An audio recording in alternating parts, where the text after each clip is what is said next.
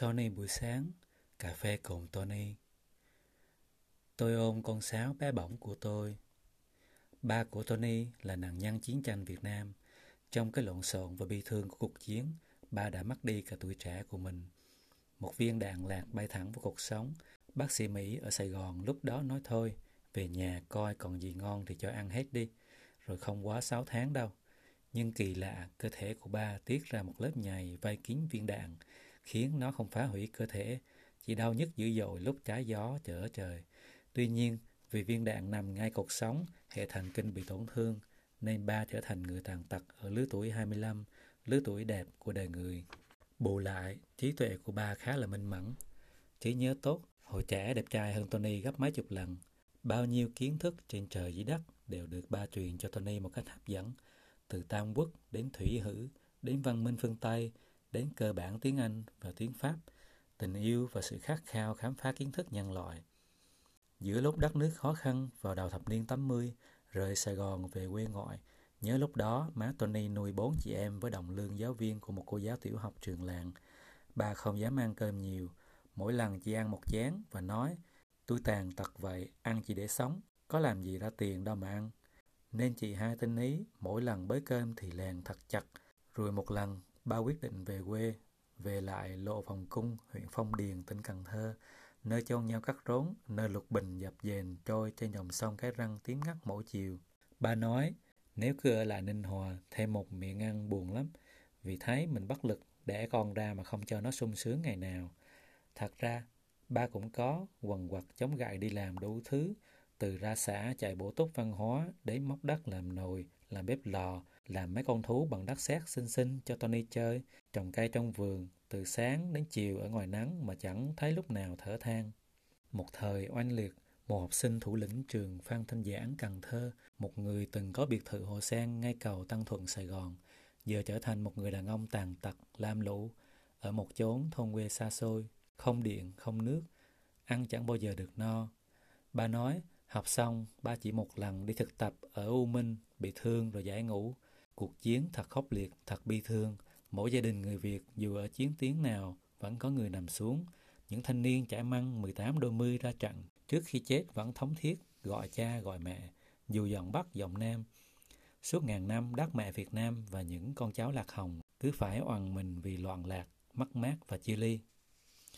Ba nói, như câu chuyện tái ông mắc ngựa, cái may cái rủi nó đi với nhau, vì không trực tiếp tham gia cuộc chiến nên không chết, tàn tật đã là may. Hiểu thời cuộc nên ba vô cùng lạc quan với số phận. Có lần má đi dạy về trễ, ba còn một tay chống gậy, một tay bưng chậu quần áo, cả nhà đi giặt. Té lăn kèn ra giữa sân, bò bò quơ vào, lượm lại từng cái quần cái áo, vá đùm vá níu của mấy mẹ con, nhưng lại cười, nụ cười méo mó của một người đàn ông từng giỏi giang và kiêu hãnh. Tony còn nhớ, cứ mỗi sáng, má dậy sớm pha bốn bình nước, mỗi đứa mang theo một bình để đến trường. Johnny nói, ủa, sao nhà mình không có ăn sáng như nhà khác? Chị hai nói, mày mệt quá, uống nước cũng no bụng vậy. Cứ mỗi sáng thức dậy là cả nhà ngồi suy nghĩ kiếm gì để cho vào bụng bữa nay. Mỗi lần như thế, ba lại ngồi buồn, nói ghét cái bao tử quá, cứ đói hoài. Nhiều lúc nổi nóng muốn đập nát đôi chân tàn phế, rồi ba cũng lặng lẽ nhìn theo dáng lon ton của Tony xách cái thau đi mượn gạo. Tony là chuyên gia đi mượn hay đi mua chiều đủ thứ, quen mặt khắp làng khắp xóm. Vì không có mắc cỡ như mấy chị, tính tình lại vui vẻ, thảo mai, ai cũng vui khi gặp. Xong cái về ngồi ghi lại trong sổ chi tiết cẩn thận, như mượn của dì hai tròn hai lon gạo, mượn cào năm được mấy đồng, nợ nước mắm ông Long, nợ dầu lửa bà Bảy.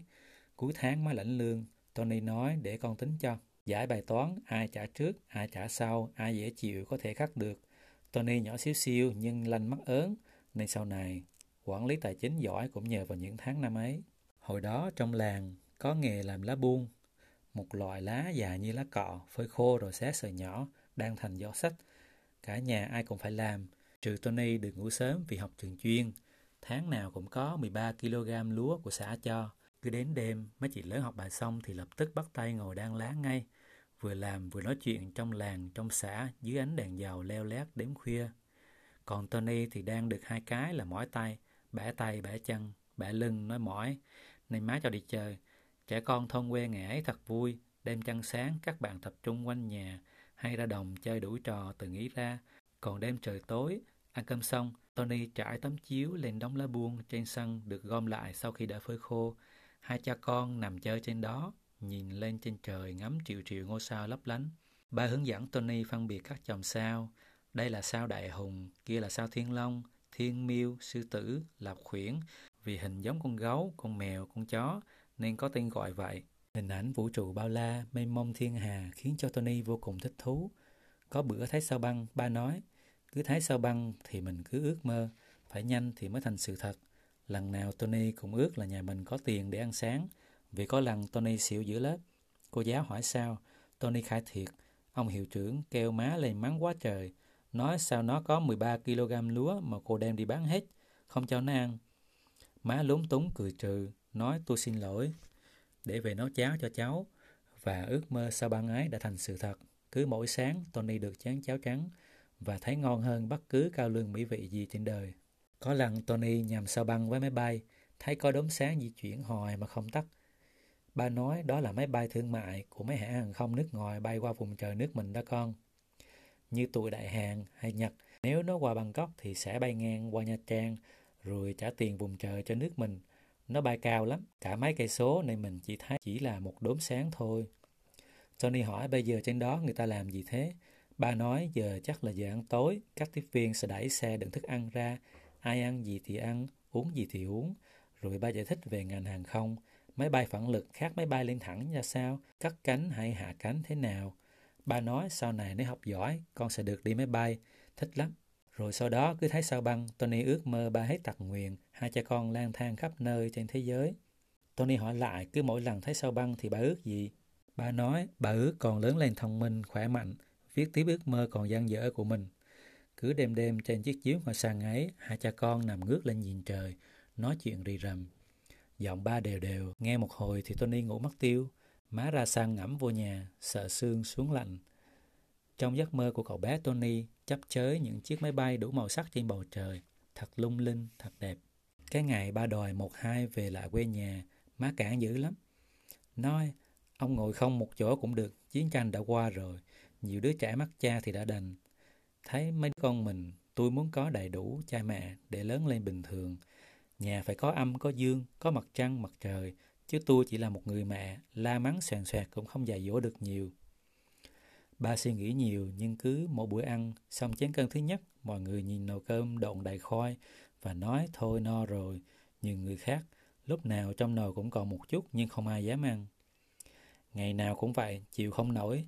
Nhân lúc má và má chị em đi học, ba viết lại lá thư để trên bàn và ra đi. Trong thư nói, tôi đi về quê, nhờ anh em bạn bè giúp đỡ, vài năm rồi quay lại. Nhớ nấu cơm đừng có bớt gạo.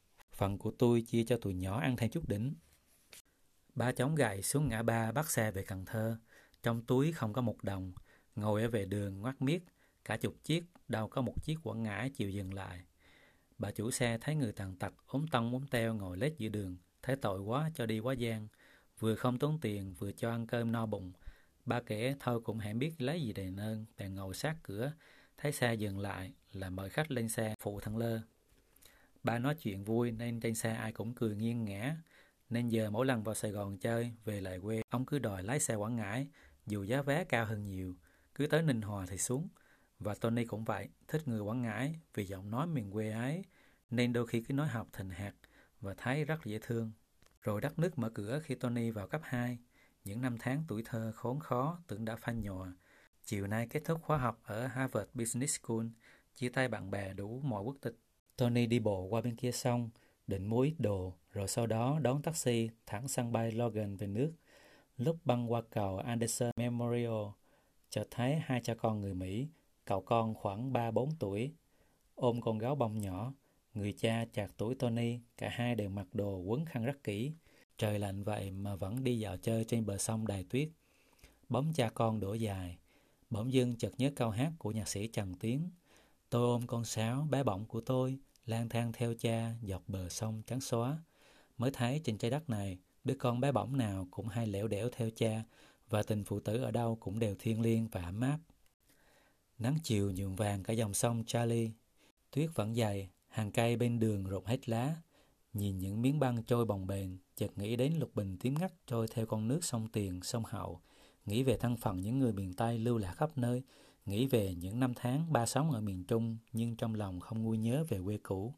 Nói trong bụng, nếu tối nay lên máy bay mà không ngủ được sẽ viết một bài về ba. Tony viết bài này khi đang ngồi trên máy bay của Eva Air và trong lòng ngổn ngang cảm xúc. Máy bay bay qua Nhật rồi Đài Loan, ngừng một tiếng đồng hồ ở sân bay Đào Nguyên, Đài Bắc, rồi bay về Tân Sơn Nhất. Và bây giờ máy bay đang bay không phận trên lãnh thổ mảnh đất hình chữ S. Nhìn qua màn hình định vị vệ tinh, thấy dưới mặt đất là ký hiệu của núi đồi, ruộng vườn, xanh thẳm.